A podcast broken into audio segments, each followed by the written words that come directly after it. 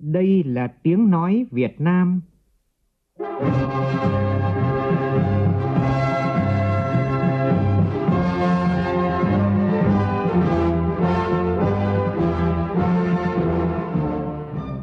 là tiếng nói Việt Nam, phát thanh từ Hà Nội, thủ đô nước Cộng hòa xã hội chủ nghĩa Việt Nam.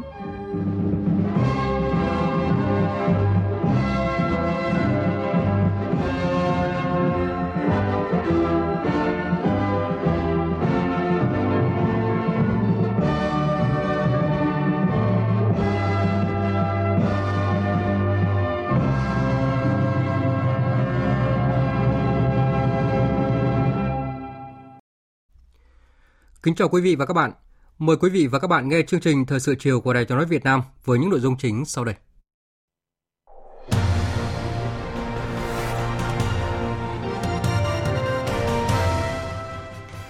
Tại phiên họp chính phủ thường kỳ tháng 7, Thủ tướng Nguyễn Xuân Phúc yêu cầu tập trung mọi nguồn lực để dập được ổ dịch COVID-19 ở Đà Nẵng và một số địa phương trong đầu tháng 8, đồng thời phấn đấu tăng trưởng kinh tế cao hơn mức 2 đến 3% theo dự báo của một số tổ chức quốc tế.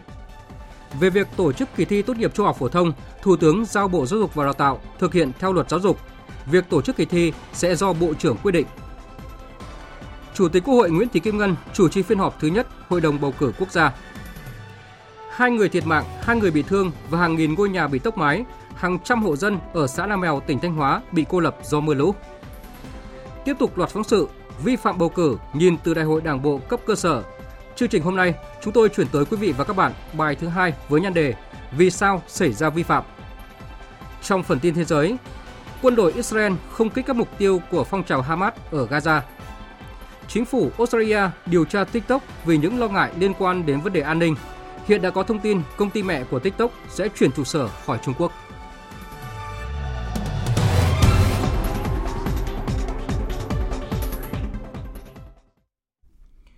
Bây giờ là nội dung chi tiết. Sáng nay tại trụ sở chính phủ, Thủ tướng Nguyễn Xuân Phúc chủ trì phiên họp trực tuyến chính phủ thường kỳ tháng 7, nêu rõ thời gian đầu tháng 8 này mang tính quyết định việc dịch COVID-19 có bùng phát hay không. Thủ tướng yêu cầu mọi cấp mọi ngành phải tập trung sức để phòng chống dịch. Nếu dịch không diễn biến xấu hơn, Thủ tướng yêu cầu các bộ ngành địa phương phấn đấu để tăng trưởng kinh tế đạt mức cao nhất có thể, thay vì đạt từ 2 đến 3% như dự báo của một số tổ chức quốc tế. Phóng viên Vũ Dũng phản ánh. Trong tháng 7 đã xuất hiện trở lại nhiều ca nhiễm COVID-19, đã xuất hiện một số ca tử vong. Các thành phố Đà Nẵng, Hội An, Buôn Mê Thuột và một số nơi đã phải tiến hành giãn cách, cách ly xã hội. Thủ tướng Nguyễn Xuân Phúc cho biết, ngay sau khi dịch xảy ra, Thường trực Chính phủ đã có nhiều phiên họp để chỉ đạo chống dịch với tinh thần thần tốc, kiên quyết, dồn mọi nguồn lực để xử lý các ổ dịch. Dịch lần này phức tạp nên phương châm của chính phủ đưa ra là tiếp tục chống dịch như chống giặc. Mỗi gia đình, thôn, bản làng xóm là một pháo đài chống dịch, mỗi người dân là một chiến sĩ trên mặt trận phòng chống dịch. Theo đó, các lực lượng cần thiết đã được huy động tăng cường các đội tinh nhuệ và hỗ trợ Đà Nẵng, Quảng Nam chống dịch. Trong thời gian à, đầu tháng 8 này là thời gian mang tính quyết định có bùng phát quy mô lớn hay không. Và tập trung sức cái này rất quyết liệt ở mọi cấp, mọi ngành, đặc biệt là những ổ dịch mà đã được phát hiện và đã được phát hiện trong cái tuần này. Cho nên cái tinh thần dồn mọi nguồn lực xử lý triệt để các ổ dịch, nhất là ổ dịch của đà nẵng, là rất trọng tâm. Trong bối cảnh dịch bệnh vòng hai ảnh hưởng lớn hơn trong vòng đầu, tôi đã có thư gửi đến các đồng chí bộ trưởng liên quan đến kinh tế xã hội. Tôi đề nghị các đồng chí phải có những biện pháp cụ thể, thiết thực để xin chính phủ, báo cáo chính phủ, trình bộ chính trị ủy ban thường quốc hội một số chủ trương mới để định hướng rõ hơn trong năm tháng còn lại cũng như là trong năm 21. Mặc dù đại dịch COVID-19 ảnh hưởng lớn đến thế giới và nước ta, nhưng Thủ tướng cũng cho biết nhiều định chế tài chính lớn của quốc tế đều đánh giá khá lạc quan về Việt Nam. Ngày 30 tháng 7 vừa rồi, Ngân hàng Thế giới đánh giá Việt Nam chịu ảnh hưởng nghiêm trọng do COVID-19, nhưng vẫn chịu đựng tốt và sẽ tăng trưởng đứng thứ 5 thế giới trong năm nay với mức tăng là 2,8% và tăng 6,8% trong năm tới. Tạp chí The Economist nhận định Việt Nam là nơi trú ẩn ưa thích của nhiều nhà đầu tư, đang trở thành mắt xích quan trọng trong chuỗi cung ứng toàn cầu. Tuy vậy, Thủ tướng cũng nêu ra ba rủi ro, thách thức từ bên ngoài đối với nước ta thời gian tới. Trong đó, lớn nhất là đại dịch COVID-19 diễn ra khó lường, khiến các đối tác quan trọng của nước ta gặp khó khăn. Thứ hai là căng thẳng thương mại và công nghệ quốc tế leo thang. Thứ ba là thiên tai lũ lụt ảnh hưởng đến phục hồi kinh tế. Còn trong nước, dịch đe dọa bùng phát trở lại, ảnh hưởng đến các nhiệm vụ kinh tế xã hội. Bên cạnh đó, lạm phát dù đang giảm dần nhưng còn nhiều thách thức. Sản xuất công nghiệp có những khó khăn cần tháo gỡ, nhất là các ngành khai khoáng, khí đốt, khai thác dầu thô, công nghiệp chế biến chế tạo. Bộ chi ngân sách dự báo có thể tăng lên trong năm nay. Hoạt động doanh nghiệp còn gặp khó khăn. Trong bối cảnh đó, Thủ tướng Nguyễn Xuân Phúc chỉ đạo quan điểm điều hành để phục hồi kinh tế xã hội đó là cùng với quyết liệt phòng chống không để dịch bệnh lây lan thì cần tập trung phục hồi phát triển kinh tế xã hội, giảm thiểu tác động của dịch bệnh. Yêu cầu tất cả các bộ ngành địa phương quyết liệt hơn nữa, vào cuộc hơn nữa. Không bộ ngành nào được chủ quan, lơ là nhiệm vụ quan trọng này. Bộ trưởng, Chủ tịch Ủy ban dân các địa phương trực tiếp chịu trách nhiệm về phòng chống dịch bệnh. Thứ hai là kết hợp đồng bộ hiệu quả các chính sách, nhất là chính tiền tài chính và tiền tệ để kích thích mạnh mẽ tổng cầu. Trong đó lưu ý quy mô phạm vi đủ lớn, phương thức hỗ trợ phù hợp, hiệu quả để tạo ngay động lực tăng trưởng, bảo đảm mục tiêu định hướng. Các đồng chí lãnh đạo đều nói là nếu chúng ta tăng từ 2 đến 3% đã là một cố gắng rất lớn và phấn đấu đặt cao hơn trường hợp kiểm soát tốt dịch bệnh và tình hình dịch bệnh thế giới nó không quá xấu. Ở đây tôi cũng xin giải thích cái ý là chúng ta muốn tăng trưởng cao hơn nữa, nhưng mà tình hình thế giới đó âm, những đối tác lớn của chúng ta như vậy, cả cung và cầu đều yếu, cho nên chúng ta cũng phải ở mức độ vừa phải, nhưng mà giữ được nền kinh tế dương ở mức độ hai ba phần trăm mà tiếp tục phấn đấu cao hơn nữa là một cái mục tiêu mà chúng ta đặt ra. Cùng với đó, Thủ tướng nhấn mạnh đến việc giữ ổn định vĩ mô, kiểm soát lạm phát, bảo đảm cân đối lớn để củng cố niềm tin, góp phần ổn định xã hội, một yếu tố rất quan trọng trong bối cảnh hiện nay. Đây là nhiệm vụ mà các bộ trưởng phải có kế hoạch để trình Thủ tướng Chính phủ. Các ngành tài chính, công thương, kế hoạch và đầu tư, ngân hàng nhà nước, Bộ Nông nghiệp và Phát triển Nông thôn đều phải xây dựng kịch bản điều hành quý 3 năm 2020 và năm 2021. Các đồng chí đều phải có trách nhiệm hỗ trợ các ngành, các lĩnh vực, các doanh nghiệp thuộc các thành phần kinh tế, người lao động, người dân gặp khó khăn. Đặc biệt là Bộ Lao động Thương binh Xã hội. Cái người lao động khó khăn hiện nay còn lớn lắm mà chúng ta phải có những giải pháp mạnh hơn có đề xuất chính sách mới hơn. Tôi cũng yêu cầu các ngành các đồng chí xây dựng phương án huy động nguồn lực. Trong đó chính sách tài khóa khoảng 150 200 nghìn tỷ và nguồn lực từ chính sách tiền tiền tệ vừa rồi chúng ta đưa ra những sách tài khóa thấp quá phải có giải pháp mạnh hơn tôi nói rất nhiều lần cái này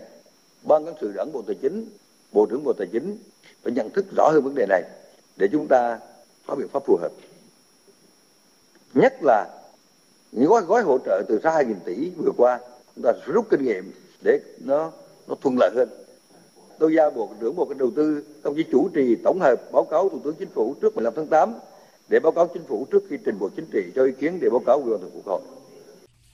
Về đầu tư công, Thủ tướng Nguyễn Xuân Phúc đánh giá nếu năm nay giải ngân hết 630.000 tỷ đồng thì sẽ giúp kinh tế tăng trưởng thêm 0,4%, chưa kể tạo tiền đề thúc đẩy đầu tư tư nhân và đầu tư nước ngoài, góp phần giải quyết việc làm. Do đó, Thủ tướng yêu cầu giải ngân 100% vốn đầu tư công, kể cả vốn ODA, với những biện pháp mạnh mẽ. Cùng với đó là xử lý nghiêm các tổ chức, cơ quan, đơn vị, cá nhân làm chậm, làm sai quy định, coi giải ngân vốn đầu tư công là một nhiệm vụ chính trị trọng tâm, là căn cứ để đánh giá cán bộ trong năm 2020.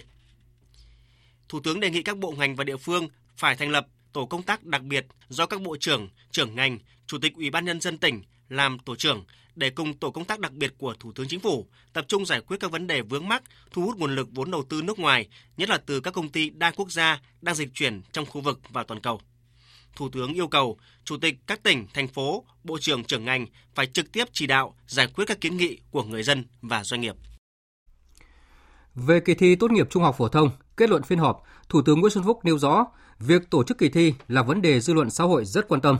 Thủ tướng giao Bộ Giáo dục và Đào tạo thực hiện theo đúng quy định của luật giáo dục. Việc tổ chức kỳ thi do Bộ trưởng Bộ Giáo dục và Đào tạo quyết định. Phóng viên Vũ Dũng tiếp tục thông tin. Báo cáo tại phiên họp, Bộ trưởng Bộ Giáo dục và Đào tạo Phùng Xuân Nhạ cho biết, vừa rồi Bộ đã làm việc với Ban chỉ đạo thi quốc gia và Ban chỉ đạo thi tốt nghiệp trung học phổ thông các địa phương để ra soát lại lần cuối, trong đó xem xét kỹ lưỡng đến bối cảnh dịch bệnh. Theo đó, phần lớn các địa phương đều báo cáo đã chuẩn bị xong và quyết tâm tổ chức kỳ thi. Trước dư luận xã hội nhiều chiều vừa qua, Bộ đã tham vấn ý kiến của các cơ quan chuyên môn, các chuyên gia có kinh nghiệm trong việc tổ chức các kỳ thi và Bộ đề xuất với chính phủ một số phương án theo hướng chọn phương án ít mặt trái nhất. Cụ thể, với những địa phương thuộc diện cách ly xã hội có trường hợp F1, F2 thì Bộ có phương án tổ chức thi sau, đồng thời chỉ đạo các trường cao đẳng, đại học có phương án xét tuyển phù hợp, đảm bảo quyền lợi cho học sinh. Với các địa phương không thuộc diện cách ly xã hội và Chủ tịch Ủy ban Nhân dân tỉnh, thành phố cam kết đảm bảo điều kiện an toàn về chống dịch bệnh thì sẽ tổ chức thi tốt nghiệp trung học phổ thông theo đúng kế hoạch. Về đề xuất lùi thời gian tổ chức kỳ thi, Bộ trưởng Phùng Xuân Nhạ cho rằng với bối cảnh dịch bệnh hiện nay, nếu lùi kỳ thi sẽ chưa biết lùi đến thời điểm nào. Trong khi đó, nhiều địa phương đã thể hiện quyết tâm cao trong tổ chức kỳ thi. Còn theo khảo sát của Bộ, thì phần lớn học sinh đều bày tỏ nguyện vọng thi đúng thời điểm vì đã chuẩn bị tâm lý cho kỳ thi. Trừ trường hợp bất khả kháng do dịch bệnh thì mới thi sau. Hơn nữa, theo Bộ trưởng, nếu không tổ chức kỳ thi đúng kế hoạch thì sẽ ảnh hưởng lớn đến việc xét tuyển cao đẳng đại học của các trường. Trên cơ sở ý kiến của các bộ, ngành và địa phương, Thủ tướng Nguyễn Xuân Phúc kết luận. Về kỳ thi, chính phủ công chí không phản đối và cũng rất ủng hộ cái quyết sách này. Thì cái kết luận của, của chính phủ hôm nay đó là yêu cầu Bộ Giáo dục thực hiện đúng luật giáo dục, quyết định kỳ thi tốt nghiệp phổ thông trung học do Bộ trưởng Bộ Giáo dục đào tạo, quyết định. Yêu cầu tổ chức kỳ thi và giao trách nhiệm cho chủ tịch ủy ban dân các tỉnh, chịu trách nhiệm tổ chức tốt, bộ giáo dục chịu trách nhiệm về nội dung, thời gian thi và các vấn đề có liên quan khác. Các đồng chí có phương án cụ thể, thực hiện tốt công tác phòng chống dịch trong từng địa phương. Trên tinh thần đảm bảo an toàn cho học sinh và phụ huynh, cho thầy giáo là vấn đề đặt ra rất gắt cao trong lúc này. Ngành giáo dục, Ban tuyên giáo Trung ương, Bộ Truyền thông Thông tin phối hợp chặt chẽ để đưa ra xã hội những thông tin để nhân dân yên tâm và việc tổ chức phải rất chu đáo khoa học, không để thừa thuốc có thể xảy ra.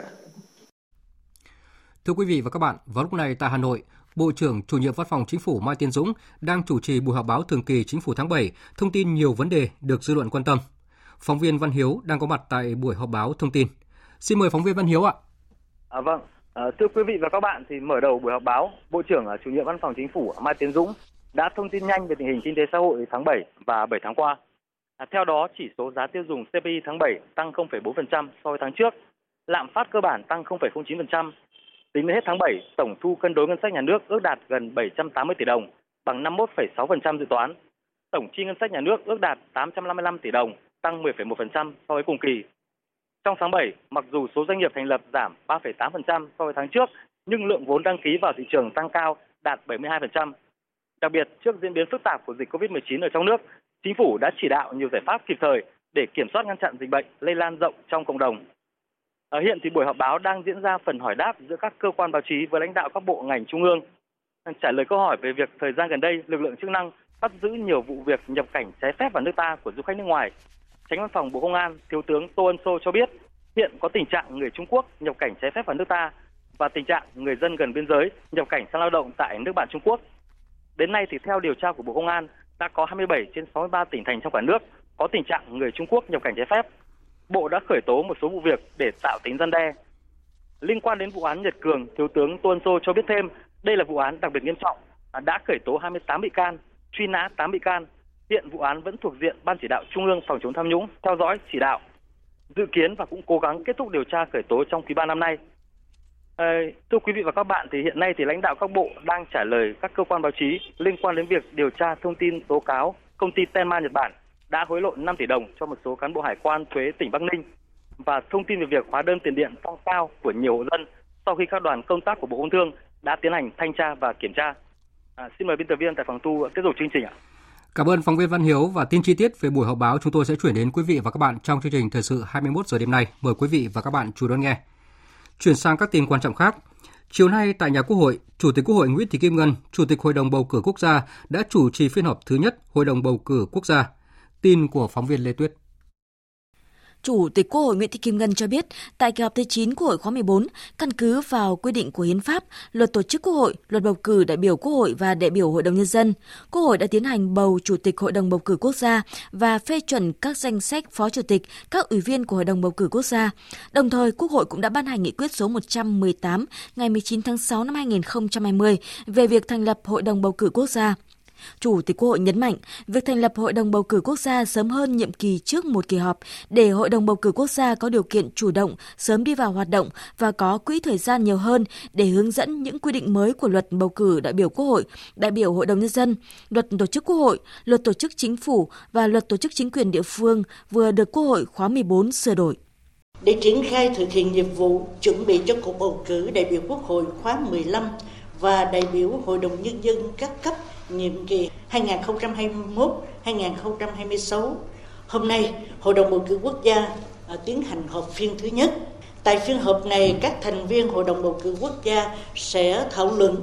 cho ý kiến về dự thảo các văn bản để làm cơ sở cho việc triển khai hoạt động của hội đồng. Cụ thể như sau: dự thảo nghị quyết phân công thành viên Hội đồng bầu cử quốc gia, dự thảo nghị quyết ban hành quy chế làm việc của Hội đồng bầu cử quốc gia, dự thảo nghị quyết quy định về bộ máy giúp việc của Hội đồng bầu cử quốc gia. Theo quy định của luật bầu cử đại biểu Quốc hội và đại biểu Hội đồng Nhân dân ban hành năm 2015, thì nghị quyết này thuộc thẩm quyền của Ủy ban Thường vụ Quốc hội. Nhưng hôm nay chúng ta cũng ờ, cho ý kiến về nội dung này để làm cơ sở ờ, Ủy ban Thường vụ Quốc hội ban hành. Phiên họp này cũng cho ý kiến về dự thảo nghị quyết thành lập Văn phòng Hội đồng bầu cử quốc gia và bổ nhiệm tránh Văn phòng Hội đồng bầu cử quốc gia. Dự thảo nghị quyết Hội đồng bầu cử quốc gia thành lập các tiểu ban như tiểu ban nhân sự và giải quyết khiếu nại tố cáo, tiểu ban văn bản pháp luật và thông tin tuyên truyền, tiểu ban an ninh trật tự an toàn xã hội và Văn phòng Hội đồng bầu cử quốc gia. Dự thảo chương trình các phiên họp của Hội đồng bầu cử quốc gia, dự thảo phân công và ban hành văn bản.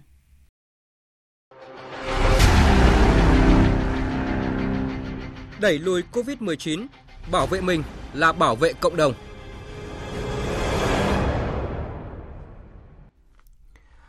Thông tin từ Ban Chỉ đạo Quốc gia phòng chống dịch COVID-19 cho biết đã ghi nhận 21 ca dương tính với COVID-19. Trong số này có 15 ca tại Đà Nẵng, 6 ca tại Quảng Nam có liên quan đến Đà Nẵng. Các ca bệnh cụ thể như sau. Ca bệnh từ 622 đến 627 tại Quảng Nam, độ tuổi từ 83 đến từ 38 đến 83 liên quan đến bệnh viện Đà Nẵng, trong đó 3 ca là người thăm tại khoa thận nội tiết, 1 ca là người chăm sóc bệnh nhân 524, 1 ca tiếp xúc bệnh nhân 524, 1 ca là bệnh nhân khoa thận nội tiết. Hiện 6 bệnh nhân này được cách ly, điều trị tại Bệnh viện Đa khoa Trung ương Quảng Nam. Ca bệnh số 628 đến 642 tại Đà Nẵng, độ tuổi từ 20 đến 78, trong đó 12 ca là các đối tượng F1, 2 ca là người nhà chăm sóc tại Bệnh viện Đà Nẵng, một ca ở quận Hải Châu khám ngoại trú tại Bệnh viện Gia Định, Đà Nẵng. Tính đến 18 giờ chiều nay, Việt Nam có tổng cộng 642 ca mắc COVID-19, trong đó 307 ca nhiễm nhập cảnh được cách ly ngay. Trong khi đó, tiểu ban điều trị cho biết là tại các cơ sở điều trị bệnh nhân COVID-19 thì có 10 bệnh nhân nguy kịch phải thở máy xâm nhập, trong đó có 5 trường hợp tại Bệnh viện Trung ương Huế, 4 bệnh nhân tại Bệnh viện Đa khoa Đà Nẵng và 1 ca tại Bệnh viện Phổi Đà Nẵng. Ngoài ra còn có 3 bệnh nhân nặng tại Bệnh viện Trung ương Quảng Nam và Bệnh viện Bệnh nhiệt đới Thành phố Hồ Chí Minh. Tại các cơ sở điều trị cũng đã ghi nhận 21 bệnh nhân nặng. Đến hôm nay, Bộ Quốc phòng đã lắp đặt hoàn thành labo xét nghiệm COVID-19 tại Bệnh viện Quân y 17 với công suất 400 mẫu mỗi ngày. Bộ Công an cũng đã lắp đặt hoàn thành labo xét nghiệm tại Bệnh viện 199 Bộ Công an. Như vậy, tại thành phố Đà Nẵng hiện có 5 đơn vị xét nghiệm COVID-19 là Trung tâm Kiểm soát Bệnh tật Đà Nẵng, Bệnh viện Đà Nẵng, Bệnh viện Phổi Đà Nẵng, Bệnh viện Quân y 17, Bệnh viện 199. Năng lực xét nghiệm virus SARS-CoV-2 tăng lên 10.000 mẫu bệnh phẩm mỗi ngày thành phố Đà Nẵng đang khẩn trương tổ chức lấy mẫu bệnh phẩm để xét nghiệm diện rộng nhằm sớm phát hiện và cách ly, điều trị bệnh nhân mắc COVID-19. Ông Huỳnh Đức Thơ, Chủ tịch Ủy ban dân thành phố Đà Nẵng đề nghị Bộ Y tế giúp Đà Nẵng nâng công suất xét nghiệm lên 20.000 mẫu mỗi ngày. Đề nghị Bộ và các cơ quan của Trung ương hỗ trợ để tiếp tục nâng cao cái năng lực xét nghiệm. Bộ tích cực hỗ trợ hơn nữa cùng với chúng tôi á, nếu mà đưa cái năng lực lên làm khoảng là 20.000 xét nghiệm một ngày à, thì tôi cho rằng sẽ rút ngắn được rất nhiều cái cuộc đua mà chúng ta chạy trước sự lây lan của dịch để chúng ta chặn lại với là cái tình trạng dịch hiện nay, thì phải xét nghiệm từng cá thể. Chúng tôi đề nghị Bộ quan tâm tạo điều kiện tăng thêm cái năng lực à, xét nghiệm theo cái kháng nguyên real time PCR à, để cho chúng tôi à, sàng lọc chính xác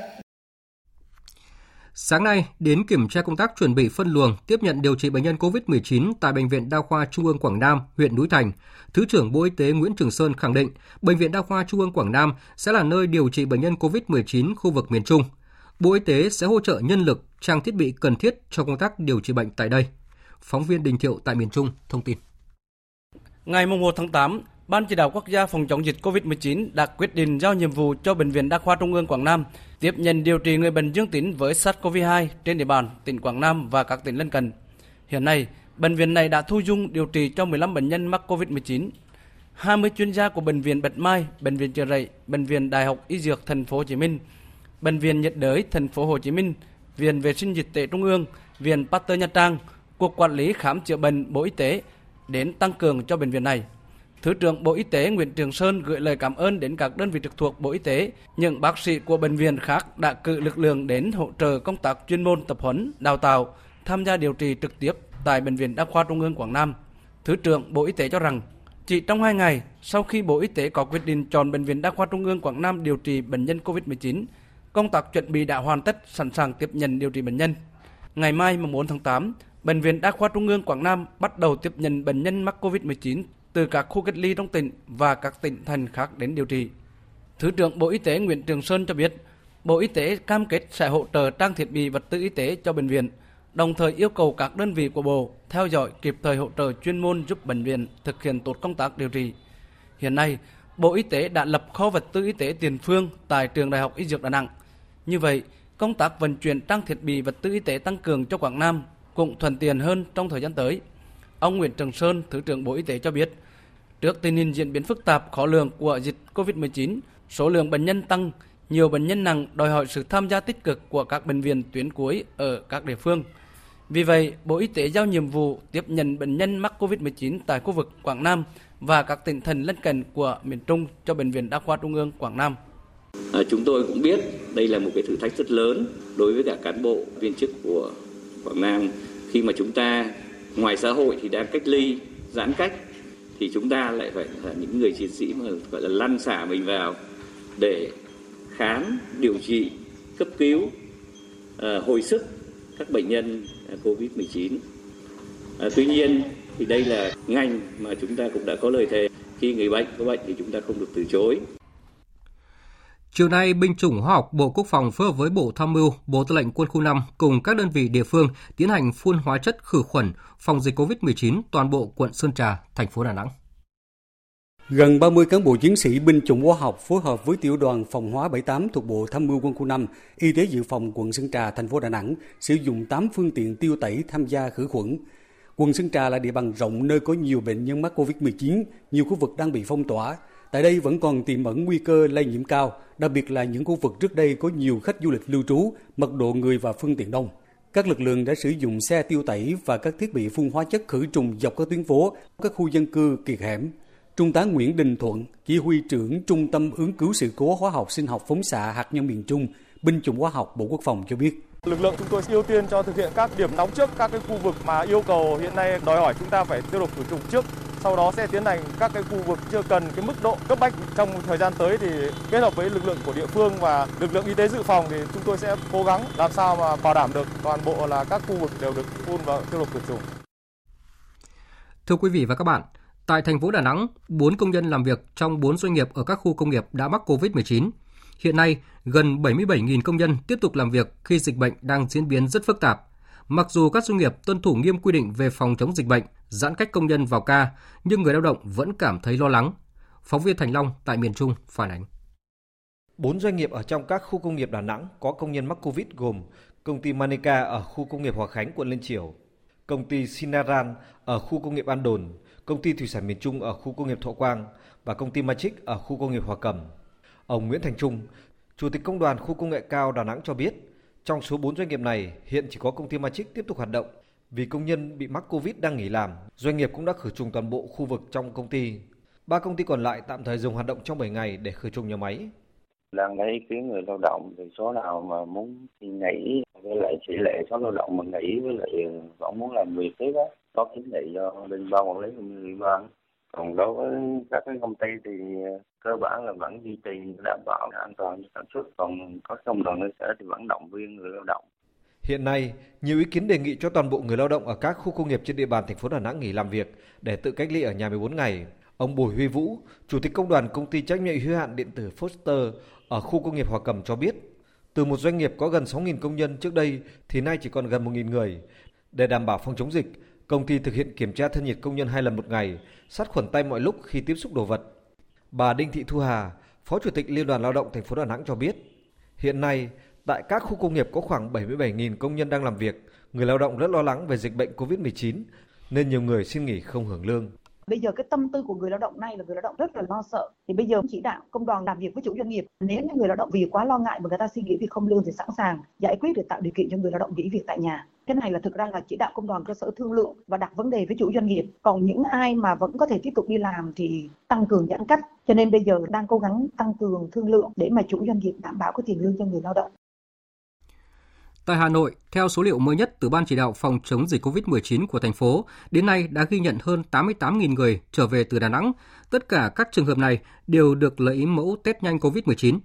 Phóng viên Huy Nam đang có mặt tại cuộc họp Ban chỉ đạo phòng chống COVID-19 của thành phố Hà Nội. Thông tin chi tiết. Xin mời anh Huy Nam ạ. Vâng, uh, xin chào quý vị và các bạn. À, trong số hơn 88.000 người trở về từ Đà Nẵng thì à, ngành chức năng thành phố Hà Nội đã lấy mẫu xét nghiệm à, PCR cho 508 trường hợp và kết quả là tất cả các cái trường hợp này đều âm tính. Cùng với xét nghiệm à, PCR thì các quận huyện trên địa bàn thành phố Hà Nội cũng à, tiến hành xét nghiệm nhanh cho 70.689 trường hợp. Trong đó thì ghi nhận 12 trường hợp có kết quả dương tính. À, tất cả các trường hợp test nhanh cho kết quả dương tính đều được lấy mẫu xét nghiệm ừ, để khẳng định lại bằng kỹ thuật PCR và kết quả toàn bộ à, 12 trường hợp này đều có kết quả là âm tính. À, liên quan đến hai bệnh nhân dương tính với COVID-19 trên địa bàn thành phố Hà Nội là bệnh nhân 447 và bệnh nhân à, 459 thì Sở Y tế Hà Nội đã phối hợp với các cái đơn vị liên quan khẩn trương tiến hành bao vây à, khoanh vùng à, cách ly xử lý đối với ổ dịch một cách triệt để đồng thời tiến hành điều tra truy vết để tổ chức cách ly lấy mẫu bệnh phẩm với những người có tiếp xúc và những người liên quan. Và đến nay thì đã xác minh được là 130 trường hợp F1 đã được lấy mẫu xét nghiệm và đưa đi cách ly tập trung. Trường hợp có biểu hiện số tho được chuyển đến cách ly điều trị tại các bệnh viện và kết quả xét nghiệm toàn bộ 130 mẫu đều là âm tính. Đối với việc à, tổ chức cách ly tập trung thì ngành chức năng Hà Nội đã cách ly tại các khách sạn đối với các chuyên gia và thống kê mới nhất thì à, Hà Nội đã phê duyệt cho trên 1.600 trường hợp là nhà đầu tư rồi chuyên gia kỹ thuật rồi lao động tay nghề cao, nhà quản lý doanh nghiệp được nhập cảnh vào thành phố và hiện còn ờ, cách ly 215 người. Vâng, ờ, xin mời ờ, biên tập viên Nguyễn Cường tiếp tục chương trình thời sự.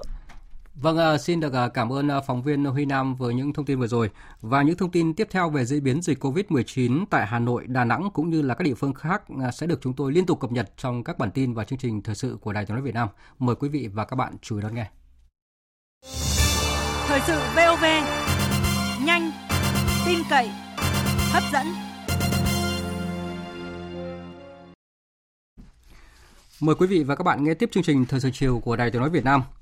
Thưa quý vị và các bạn, Đại hội đại biểu Liên chi hội Nhà báo Đài Tiếng nói Việt Nam diễn ra trong hai ngày hôm nay và ngày mai tại Trung tâm Phát thanh Quốc gia 58 Quán sứ Hà Nội nhằm tổng kết việc thực hiện nghị quyết Đại hội Liên chi hội Nhà báo Đài Tiếng nói Việt Nam nhiệm kỳ 2015-2020, xác định phương hướng, mục tiêu, nhiệm vụ và giải pháp hoạt động trong nhiệm kỳ 2020-2025 bầu Ban chấp hành Liên tri hội Nhà báo nhiệm kỳ 2020-2025, bầu đoàn đại biểu dự Đại hội Hội Nhà báo Toàn quốc lần thứ 11, nhiệm kỳ 2020-2025. Tới dự đại hội có các Phó Tổng Giám đốc Đài tiếng nói Việt Nam, ông Ngô Minh Hiển, ông Phạm Mạnh Hùng và ông Vũ Hải Quang và 190 đại biểu chính thức đại diện cho 940 hội viên trong toàn đài tiếng nói Việt Nam. Phát biểu tại đại hội, ông Phạm Mạnh Hùng, Ủy viên Ban Thường vụ Đảng ủy, Phó Tổng Giám đốc Đài Tiếng Nói Việt Nam nhấn mạnh, thời gian qua, đại dịch COVID-19 đã tác động sâu rộng, nặng nề đến mọi lĩnh vực trên phạm vi toàn cầu, trong đó có Việt Nam. Đài Tiếng Nói Việt Nam với bốn binh chủng báo chí là phát thanh, truyền hình, báo in, báo điện tử đã dấn thân ra tuyến đầu cùng các lực lượng khác, góp phần vào thành công vang dội trong đợt đầu chống dịch của Việt Nam, được Thủ tướng Chính phủ tặng bằng khen. hiện dịch bệnh đang bùng phát trở lại và trong khi đại hội đang diễn ra, nhiều nhà báo trong hệ thống VOV vẫn đang tiếp tục dấn thân, có nhiều tác phẩm chất lượng, phản ánh kịp thời tình hình nơi tuyến đầu, góp phần vào định hướng dư luận. Nhiều đơn vị có bước khởi sắc và từng bước khẳng định được vị thế, vai trò của mình, tạo ra ấn tượng trong công chúng bằng các tác phẩm báo chí. Điều đó thể hiện qua các giải báo chí uy tín mà Đài Tiếng Nói Việt Nam đã giành được hàng năm ở tất cả các loại hình, thể hiện uy tín và tầm vóc của một trong những cơ quan truyền thông hàng đầu của đất nước. Bên cạnh kết quả đạt được, Đài Tiếng Nói Việt Nam cũng đã đối diện với nhiều khó khăn, thách thức,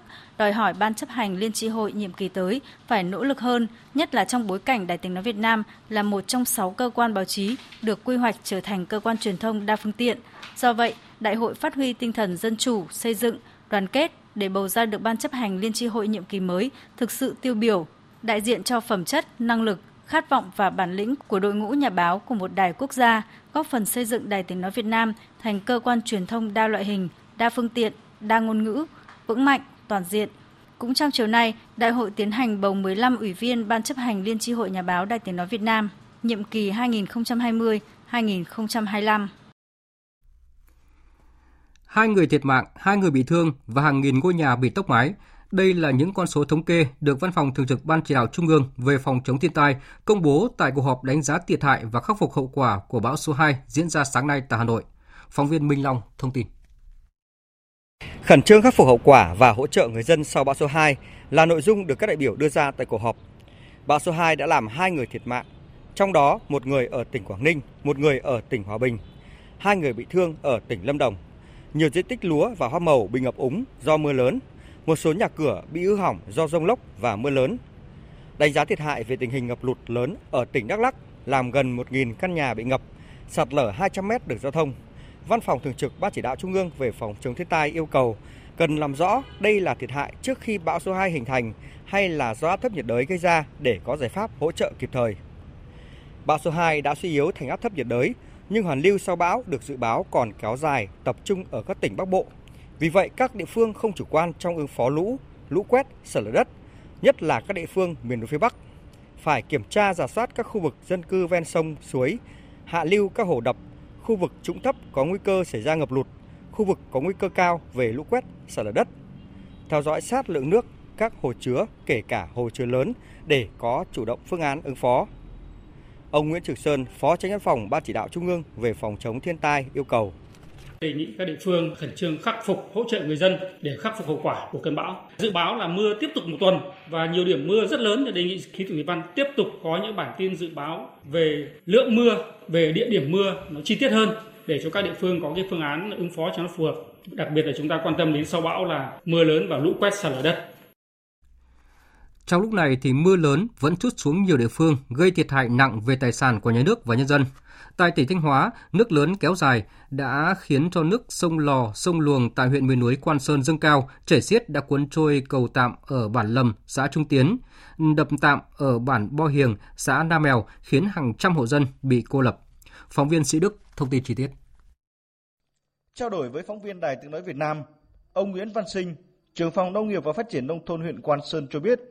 mưa lũ nước sông dâng cao đã cuốn trôi cầu tạm, trên 200 hộ dân bị cô lập.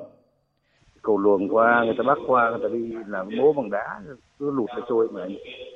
Tổng ờ, hơn 200 hộ trên cái ờ, chỗ Nam Mèo ấy mới ba bản đang cô lập. Và qua đấy thì chắc là chiều nay ấy, thì đi tạm thì cũng đi được để chân tạm thì chắc phải đến trưa mai chiều mai thì mới hết nước. Hiện nay ba bản của xã Nam Mèo đang bị cô lập hoàn toàn gồm bản Sa Ná, bản Son, bản Ché Lầu với 223 hộ dân. Chính quyền xã đang thống kê các hộ thiếu lương thực thực phẩm để có kế hoạch cứu trợ người dân nếu như mưa lũ kéo dài, diễn biến phức tạp. Các phòng chức năng của Ủy ban nhân dân huyện Quan Sơn cũng đang tập trung nguồn lực để khắc phục hậu quả mưa lũ, lên phương án cứu trợ lương thực thực phẩm, các đồ dùng thiết yếu cho người dân. Bên cạnh đó, huyện cũng phối hợp với chính quyền địa phương cùng với người dân sớm sửa chữa lại cầu ngay sau khi nước lũ trên sông Luồng và sông Lò rút xuống, nhằm đảm bảo việc đi lại an toàn cho người dân. Trước tình hình mưa lũ còn diễn biến phức tạp, Văn phòng Thường trực Ban Chỉ đạo Trung ương về phòng chống thiên tai vừa có thông báo gửi Ban Chú ý phòng chống thiên tai và tìm kiếm cứu nạn các tỉnh thành phố Bắc Bộ, yêu cầu tập trung theo dõi chặt diễn biến của mưa lũ, chỉ đạo chính quyền cơ sở và lực lượng xung kích phòng chống thiên tai kiểm tra, ra soát các khu dân cư ven sông suối, hạ lưu hồ đập, khu vực trũng thấp có nguy cơ cao xảy ra ngập lụt, lũ quét, sạt lở đất để chủ động tổ chức di rời, sơ tán người dân đến nơi an toàn khi có tình huống nguy hiểm, khơi thông dòng chảy, nhất là trên các suối khe cạn, các hồ có nguy cơ mất an toàn. Thường xuyên tổng hợp báo cáo tình hình diễn biến thiên tai, thiệt hại về Văn phòng Thường trực Ban Chỉ đạo Trung ương về phòng chống thiên tai trước 16 giờ hàng ngày. Trung tâm Báo tin động đất và Cảnh báo sóng thần, Viện Vật lý Địa cầu, Viện Hàn lâm Khoa học và Công nghệ Việt Nam cho biết, một trận động đất mạnh 4 độ Richter vừa xảy ra tại khu vực huyện Mộc Châu, tỉnh Sơn La, có độ sâu chấn tiêu khoảng 14 km, cấp độ rủi ro thiên tai cấp 1. Như vậy đến thời điểm này thì trong ngày hôm nay tại khu vực huyện Mộc Châu tỉnh Sơn La đã liên tiếp xảy ra 3 trận động đất. Hai trận động đất ghi nhận trước đó có độ lớn là 2,5 độ Richter lúc 12 giờ và 14 giờ 30 phút, độ sâu chấn tiêu khoảng 8,1 km, cấp độ rủi ro thiên tai cấp 1. Trung tâm báo tin động đất và cảnh báo sóng thần, Viện Vật lý Địa cầu cũng cho biết là vẫn đang tiếp tục theo dõi các trận động đất này.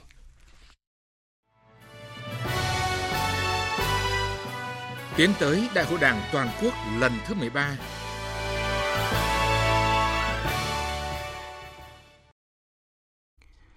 Thưa quý vị và các bạn, trong phần đầu của phóng sự Vi phạm bầu cử nhìn từ Đại hội Đảng bộ cấp cơ sở phát sóng trong chương trình thời sự 18 giờ chiều qua, chúng tôi đã đề cập tình trạng vi phạm bầu cử tại Đại hội Đảng bộ một số địa phương như xã An Bình, huyện Kiến Sương, tỉnh Thái Bình, xã Chu Phan, huyện Mê Linh, thành phố Hà Nội, phường Thủy Biều, thành phố Huế.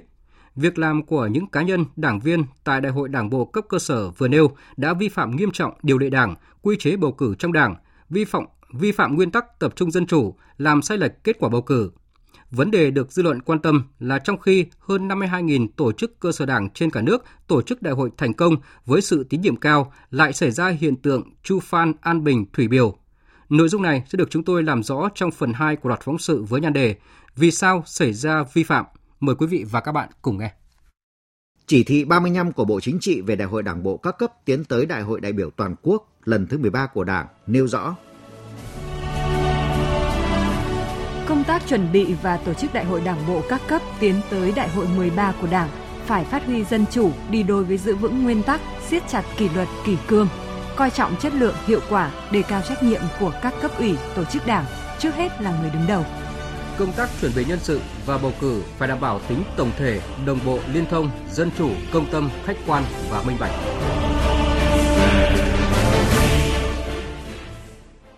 Mặc dù quy trình hướng dẫn về công tác tổ chức đại hội đã được quy định rõ ràng chi tiết như vậy, nhưng những dòng tin nhắn nho nhỏ từ người nắm quyền, những cái bắt tay vỗ vai nhẹ nhẹ từ đồng chí rất có thể thời gian tới sẽ là lãnh đạo mình vẫn diễn ra trước trong đại hội. 17 giờ 16 phút là anh ấy nhắn tin cho tôi. Chú làm tốt công tác tư tưởng và gạch ngay mấy thằng đó đi. Anh Long anh cũng bắt tay anh nói luôn. Anh Hưng nhờ bầu cho Thúy nghe lúc đó thực sự cũng bị chi phối à, vì à, đồng chí Long chuẩn bị làm bị thư cho nên tiếng nói của đồng chí thì tác động rất lớn. Chỉ thị 35 của Bộ Chính trị, hướng dẫn 26 của Ban Tổ chức Trung ương quy định phổ biến đến từng chi bộ, nêu rất cụ thể về nội dung đại hội đảng bộ các cấp, cách thức tổ chức thực hiện. Ấy vậy mà, cho đến tận đại hội, nhiều đảng viên, thậm chí đảng ủy viên như ông Nguyễn Ánh Dương xã An Bình, huyện Kiến Sương, tỉnh Thái Bình vẫn lơ mơ, không biết cụ thể những văn bản ấy là gì, quy trình đại hội ra sao. Tất cả các văn bản về cái quy trình của đại hội là chúng tôi không được biết một cái gì cả. Là đảng ủy viên thật nhưng chẳng có gì, tay không. Nên đôi khi chúng tôi có về chi bộ, đấy, phụ trách địa bàn có hỏi thì chúng tôi không có văn bản. Đại hội Đảng bộ xã An Bình làm là không đúng nguyên tắc. Trao đổi với phóng viên Đài Tiếng Nói Việt Nam, đại diện đảng ủy cấp ủy cấp trên tại các địa bàn xảy ra vi phạm đều thừa nhận quá trình chuẩn bị đại hội của cấp ủy cơ sở chưa đúng chỉ đạo và hướng dẫn. Theo ông Lỗ Xuân Hòa, trưởng ban tổ chức huyện ủy Mê Linh, thành phố Hà Nội, từ thực tế tại xã Chu Phan có thể khẳng định cấp ủy ở đây không chỉ hiểu biết còn sơ sài mà còn cho thấy sự lúng túng trước những tình huống nhạy cảm. Công tác chuẩn bị Đảng ủy xã Chu Phan nhiệm kỳ 15-20 còn chủ quan chưa lường được ừ, các cái việc đó và nó thiếu chặt chẽ, thiếu sát sao ở những cái thời điểm nhạy cảm nhất đó là thời điểm bầu cử. công tác nhân sự trong mỗi kỳ đại hội luôn đặt ra yêu cầu phải quy tụ trong cấp ủy những người đủ đức, đủ tài, có tầm nhìn khả năng dẫn dắt, thúc đẩy địa phương, đơn vị phát triển. Tuy nhiên trên thực tế, không phải đảng bộ, chi bộ cơ sở nào cũng làm tốt công tác này. Một số đảng viên được cơ cấu chưa đảm bảo tiêu chuẩn, thậm chí có toan tính nên không nhận được sự đồng thuận. Nguyên vụ trưởng Ban Tổ chức Trung ương Nguyễn Đức Hà phân tích. Công tác chuẩn bị nhân sự chỉ cài ý đồ cá nhân vào, rất khoát nó sẽ bùng ra và nó phức tạp. Những cái nơi vi phạm nguyên tắc bầu cử trong đảng chính là chưa nhận thức đúng và chưa quán triệt tốt cái nguyên tắc bầu cử, nguyên tắc tập trung dân chủ của đảng. Những vi phạm có tính toán từ trước ở đại hội cấp cơ sở cũng được Bí thư tỉnh ủy Thừa Thiên Huế Lê Trường Lưu thừa nhận khi cho rằng nguyên nhân vụ việc Thủy Biều còn xuất phát từ đội ngũ đảng viên, vẫn còn những người có tư tưởng phẩm chất chính trị chưa vững, toan tính những lợi ích riêng đằng sau đó. Mỗi cán bộ đảng viên đều hiểu được cái quy trình và chúng tôi đánh giá đây là sai phạm về phẩm chất thuộc về ý thức trách nhiệm, ý thức kỷ luật của đảng viên. Đây là sai phạm có tính toán, không chấp hành ý thức trách nhiệm và kỷ luật của đảng. Cái tâm trạng thì cũng rất là buồn bởi vì là nói là người tham dự và chỉ đạo Đại hội Đảng bộ xã An Bình, ông Nguyễn Mạnh Lực, Phó Bí thư huyện ủy Kiến Sương, chịu nặng tâm trạng về những vi phạm trong bầu cử tại địa phương này. Ông thừa nhận việc lãnh đạo chỉ đạo của các cấp còn lơ là, cấp ủy cấp trên chưa thật sự chủ động sâu sát, dành thời gian công sức thỏa đáng cho công tác chuẩn bị đại hội. Trong quá trình tổ chức là mình cũng chủ quan. Hai nữa là cái chỉ đạo kiểm tra chưa sâu sát chưa cụ thể. Cho nên dẫn cái việc đó. Thực hiện tốt nguyên tắc tập trung dân chủ là vấn đề trọng yếu bảo đảm cho đảng thật sự chặt chẽ về tổ chức đoàn kết thống nhất và có sức chiến đấu cao. Đảng luôn yêu cầu các cấp ủy và tổ chức đảng phải làm tốt công tác giáo dục thống nhất nhận thức bảo đảm thực hiện tốt nguyên tắc tập trung dân chủ trong đảng thế nhưng sự việc tại xã an bình chu phan phường thủy biều cho thấy nguyên tắc này đã bị vi phạm. Ông Tôn Sĩ Bách, Chủ tịch Ủy ban Mặt trận Tổ quốc Việt Nam phường Thủy Biều, đại biểu tham dự Đại hội Đảng bộ phường Thủy Biều nhận thấy. Là một số đồng chí vận động bầu cử trái quy định, có biểu hiện là, là mất đoàn kết. Lý do có nhiều cái vấn đề, trong đó có cái sự à, chủ quan, mất tập trung dân chủ, cái sự mất đoàn kết. Trước vi phạm của ông Nguyễn Xuân Hoài, trưởng ban kiểm phiếu, Đảng ủy xã An Bình, huyện Kiến Sương, tỉnh Thái Bình đã tiến hành kỷ luật với hình thức khai trừ đảng, buộc thôi việc đối với ông Nguyễn Xuân Hoài vì giả mạo giấy tờ, gian lận phiếu bầu cử, làm sai lệch kết quả bầu cử Đại hội Đảng bộ xã An Bình. Ban Thường vụ Thành ủy Huế cũng đã ban hành các quy định thi hành kỷ luật 4 đảng viên tại phường Thủy Biều do không chấp hành chủ trương về công tác nhân sự của Đảng, vi phạm nguyên tắc tập trung dân chủ. Theo đó, cách chức tất cả các chức vụ trong Đảng đối với ông Hoàng Thăng Long, Chủ tịch Ủy ban dân phường Thủy Biều, cách chức Đảng ủy viên đối với ông Mai Bá Hoàng, trưởng công an phường Thủy Biều, cảnh cáo ông Nguyễn Quang Huy, Phó Chủ tịch Ủy ban dân phường Thủy Biều và ông Dương Hồng Thắng, hiệu trưởng trường tiểu học Thủy Biều. Ngày 10 tháng 7 vừa qua, Ủy ban kiểm tra huyện ủy Mê Linh, thành phố Hà Nội công bố kết luận thi hành kỷ luật đối với ông Đỗ Văn Cường, trưởng ban ban kiểm phiếu tại Đại hội đại biểu Đảng bộ xã Chu Phan nhiệm kỳ 2020-2025 bằng hình thức khai trừ đảng. Kết luận cho rằng các thành viên khác trong ban kiểm phiếu chưa bị áp dụng hình thức kỷ luật nhưng phải tự kiểm điểm để rút kinh nghiệm sâu sắc.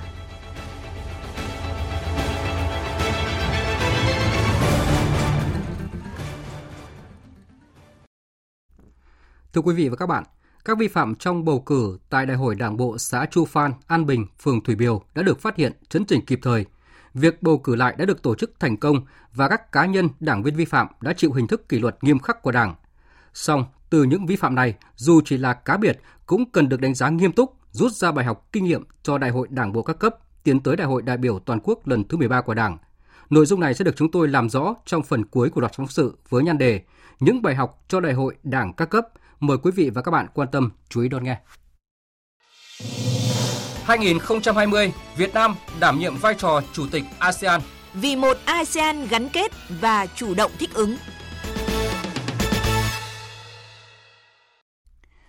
Trong giai đoạn tới đây, ưu tiên số 1 của ASEAN vẫn là xây dựng bằng được một cộng đồng vững mạnh, đoàn kết về mọi mặt, đồng thời phát huy và nâng cao hơn nữa vai trò vị thế trung tâm ở khu vực và trên thế giới. Đây là khẳng định của Thứ trưởng Bộ Ngoại giao Nguyễn Quốc Dũng trong cuộc trả lời phỏng vấn phóng viên Đài tiếng nói Việt Nam mới đây, hướng đến nhân dịp kỷ niệm 53 năm ngày thành lập ASEAN. Mời quý vị và các bạn cùng nghe. Xin mời biên tập viên Phương Ạ. Thưa Thứ trưởng, ASEAN thành lập ngày 8 tháng 8 năm 1967 đến nay thì đã phát triển thành một tổ chức hợp tác toàn diện, chặt chẽ gồm có 10 quốc gia thành viên và đã chính thức trở thành cộng đồng ASEAN vào ngày 31 tháng 12 năm 2015 ạ. Vậy theo ông, những nhân tố quan trọng đã làm nên sự phát triển và thành công của ASEAN là gì ạ?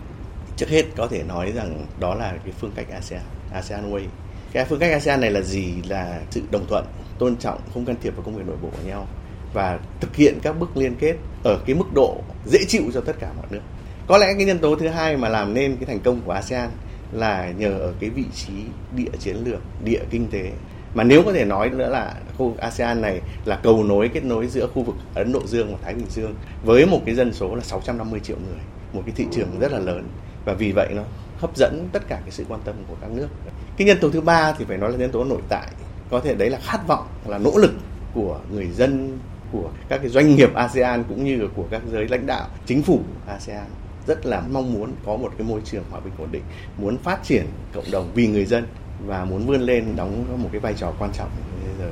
Và có lẽ một trong những nhân tố nữa là ASEAN đã thành công trong việc tạo dựng ra các cái cơ chế sân chơi cho thế giới và nó thu hút tất cả các nước lớn thấy ASEAN là một cái nơi mà mình có thể phát huy được và đều muốn tham gia với ASEAN. À, thưa ông, năm 2020 là năm bản lề trong đánh giá công tác triển khai các kế hoạch tổng thể xây dựng cộng đồng ASEAN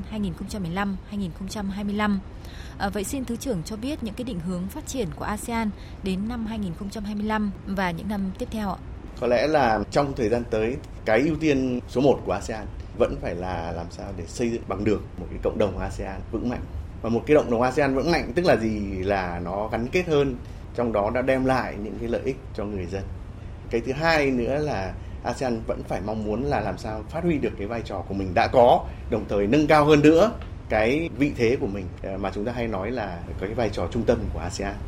Thế thì để làm được hai cái mục tiêu đó, Việt Nam đã đưa ra cái chủ đề là một ASEAN phải gắn kết và chủ động thích ứng. Gắn kết ở đây tức là chúng ta cố gắng để tạo ra thêm cái keo dính chính là các cái lợi ích của các nước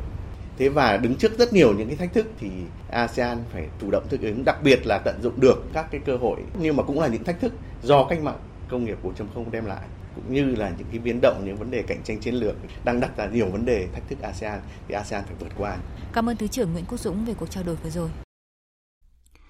Tiếp theo là một số tin quốc tế đáng chú ý.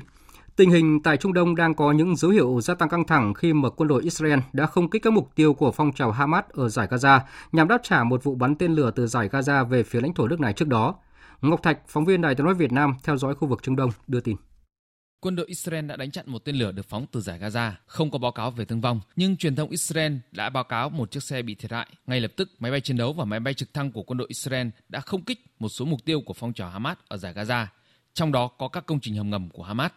Israel tuyên bố phong trào Hamas phải chịu trách nhiệm về những gì đang xảy ra trong hoặc từ giải Gaza và hậu quả của các hành động đối với công dân Israel. Mặc dù đã đạt được một thỏa thuận ngừng bắn trong những tháng gần đây, nhưng các cuộc tấn công giữa hai bên vẫn bùng phát. Cuộc tấn công ngày hôm qua là vụ tấn công tên lửa đầu tiên từ vùng đất Palestine trong gần một tháng qua. Đầu tháng 7, các phong trào vũ trang ở Gaza đã bắn ba quả rocket về phía Israel. Phong trào Hamas và Israel đã phải đối mặt trong ba cuộc chiến vào năm 2008, 2012 và năm 2014. Về tình hình tại Libya, tướng Khalifa Haftar, chỉ huy quân đội quốc gia Libya vừa tuyên bố sẽ đánh bại và đuổi lính Thổ Nhĩ Kỳ khỏi Libya. Tuyên bố của ông Haftar đưa ra sau khi Thổ Nhĩ Kỳ đã gửi hơn 400 lính đến Libya vào tuần trước, nâng tổng số lính triển khai tới nước này lên 16.500. Động thái của các bên đang khiến Libya đứng trước nguy cơ xảy ra cuộc chiến quy mô lớn, trong đó có sự xuất hiện của cả tên lửa đạn đạo. Biên tập viên Anh Tuấn tổng hợp thông tin. Ngay sau những động thái điều quân của Thổ Nhĩ Kỳ, quân đội quốc gia Libya cũng đã điều chuyển lực lượng lớn về thành phố biển Sirte, sẵn sàng cho kịch bản diễn ra trận đánh lớn với Thổ Nhĩ Kỳ. Đặc biệt, số lượng lớn tên lửa đạn đạo R-17 cũng nằm trong số những vũ khí được quân đội quốc gia Libya chuyển đến Sirte lần này. Quân đội quốc gia Libya tuyên bố, nếu Thổ Nhĩ Kỳ tiếp tục có động thái ủng hộ chính phủ đoàn kết dân tộc Libya bằng cách tổ chức cuộc tấn công quy mô lớn nhằm vào Sirte, thì những mục tiêu đầu tiên tên lửa đạn đạo R-17 hướng đến chính là lực lượng Thổ Nhĩ Kỳ tại Libya. Theo Bộ Ngoại giao Thổ Nhĩ Kỳ, một cuộc tấn công quy mô lớn bằng cả hải quân và không quân vào lực lượng quân đội quốc gia Libya trong những ngày tới rất khó tránh khỏi. Sau Huawei, TikTok, một phần mềm ứng dụng chia sẻ video của Trung Quốc vốn được người dùng Mỹ khá ưa chuộng, đã trở thành nạn nhân của những căng thẳng trong quan hệ giữa Mỹ và Trung Quốc.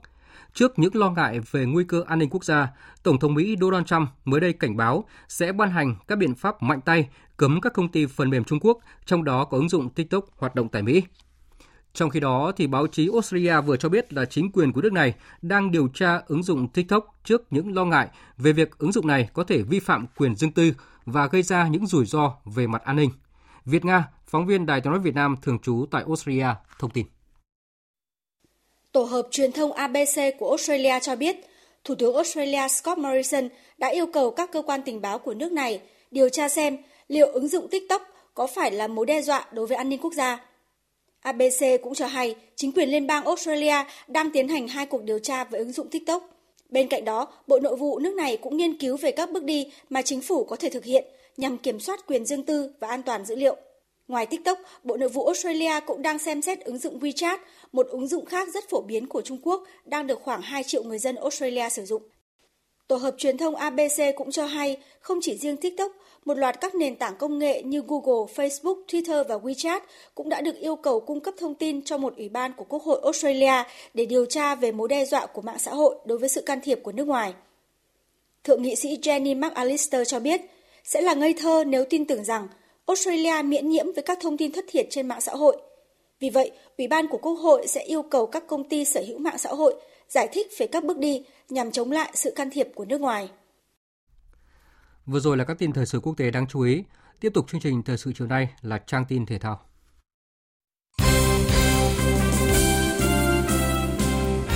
Thưa quý vị và các bạn, 2020 là mùa giải khá lận đận với bóng đá Việt Nam khi các giải đấu liên tục bị gián đoạn hoặc cắt ngắn. Tuy nhiên, các câu lạc bộ đều tỏ ra thích nghi nhanh chóng với tình hình mới và nỗ lực chung sức cùng VPF để đưa các giải đấu về đích an toàn.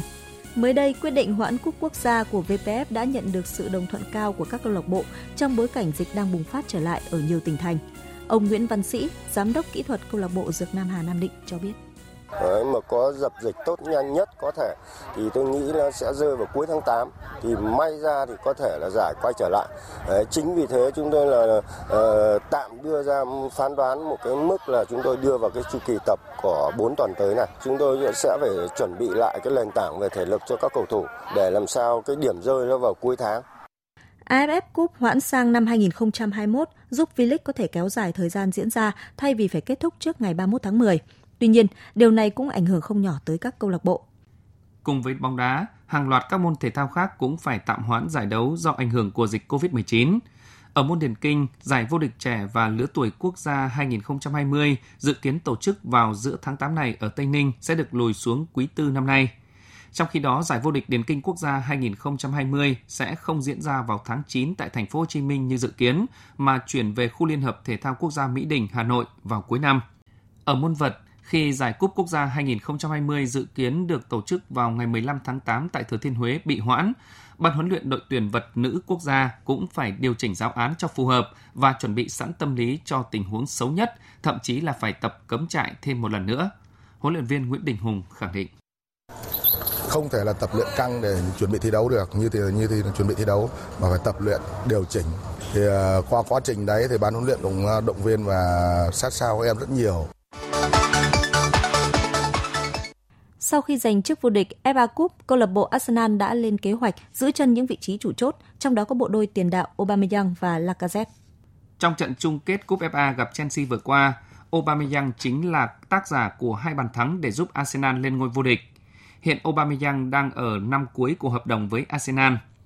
Với những gì đã thể hiện, chân sút sinh năm 1989 đang được nhiều đội bóng lớn, trong đó có Barca và MU theo đuổi – Trước đó, Aubameyang đã từ chối ký gia hạn hợp đồng với Arsenal vì giữa đôi bên còn nhiều khoản chưa thể thống nhất. Chia sẻ với truyền thông sau trận chung kết Cúp FA về việc đi hay ở lại Arsenal, Aubameyang chỉ úp mở. Tôi không nghĩ về tương lai lúc này và cũng không có bất cứ lời cam kết nào được đưa ra ở đây cả. Tôi chỉ muốn tận hưởng niềm vui chiến thắng với các đồng đội Điều đó khiến Arsenal càng nôn nóng muốn giữ chân Aubameyang. Ngay lập tức, ban lãnh đạo đội bóng đã họp khẩn và quyết định tăng lương lên 250.000 bảng mỗi tuần, tăng 70.000 bảng một tuần so với hiện tại. Dự báo thời tiết Phía Tây Bắc Bộ, nhiều mây có mưa vừa mưa to, có nơi mưa rất to và rông gió nhẹ, nhiệt độ từ 23 đến 30 độ. Phía Đông Bắc Bộ, nhiều mây có mưa vừa mưa to, có nơi mưa rất to và rông, gió Đông Bắc đến Đông cấp 2, cấp 3, nhiệt độ từ 24 đến 30 độ. Các tỉnh từ Thanh Hóa đến Thừa Thiên Huế, chiều tối và đêm có mưa rào và rông vài nơi, ngày nắng, gió Tây Nam cấp 2, cấp 3, nhiệt độ từ 25 đến 34 độ. Các tỉnh ven biển từ Đà Nẵng đến Bình Thuận, chiều tối và đêm có mưa rào và rông vài nơi, ngày nắng, gió Tây Nam cấp 2, cấp 3, nhiệt độ từ 25 đến 35 độ. Tây Nguyên, đêm nay và chiều mai có mưa rào và rải rác có rông, cục bộ có mưa vừa mưa to, gió Tây Nam cấp 2, cấp 3, nhiệt độ từ 20 đến 30 độ, có nơi trên 31 độ. Các tỉnh Nam Bộ, nhiều mây có mưa, có nơi mưa vừa mưa to và rải rác có rông, gió Tây Nam cấp 2, cấp 3, nhiệt độ từ 23 đến 31 độ. Khu vực Hà Nội nhiều mây có mưa rào và rông, cục bộ có mưa vừa mưa to, gió Đông Bắc đến Đông cấp 2, cấp 3, nhiệt độ từ 25 đến 31 độ. Dự báo thời tiết biển, Bắc Vịnh Bắc Bộ có mưa rào và rải rác có rông, gió Đông cấp 5. Nam Vịnh Bắc Bộ, vùng biển từ Quảng Trị đến Quảng Ngãi, khu vực quần đảo Trường Sa thuộc tỉnh Khánh Hòa và vùng biển từ Cà Mau đến Kiên Giang. Có mưa rào và rải rác có rông, trong cơn rông có khả năng xảy ra lốc xoáy và gió giật mạnh, gió Tây Nam cấp 5. Khu vực Bắc Biển Đông, khu vực quần đảo Hoàng Sa thuộc thành phố Đà Nẵng, vùng biển từ Bình Định đến Ninh Thuận, vùng biển từ Bình Thuận đến Cà Mau, khu vực giữa Biển Đông và khu vực Nam Biển Đông. Có mưa rào và rông rải rác, gió Tây Nam cấp 5, có lúc cấp 6, giật cấp 7, biển động. Từ ngày mai, gió giảm dần. Vịnh Thái Lan có mưa rào và rải rác có rông, gió Tây đến Tây Nam cấp 5. Những thông tin dự báo thời tiết vừa rồi đã kết thúc chương trình thời sự chiều nay của Đài Tiếng nói Việt Nam. Chương trình do các biên tập viên Nguyễn Cường, Hoàng Ân và Nguyễn Hằng thực hiện với sự tham gia của phát thanh viên Thành Tuấn và kỹ thuật viên Uông Biên. Chịu trách nhiệm nội dung Nguyễn Thị Tuyết Mai. Cảm ơn quý vị và các bạn đã dành thời gian lắng nghe.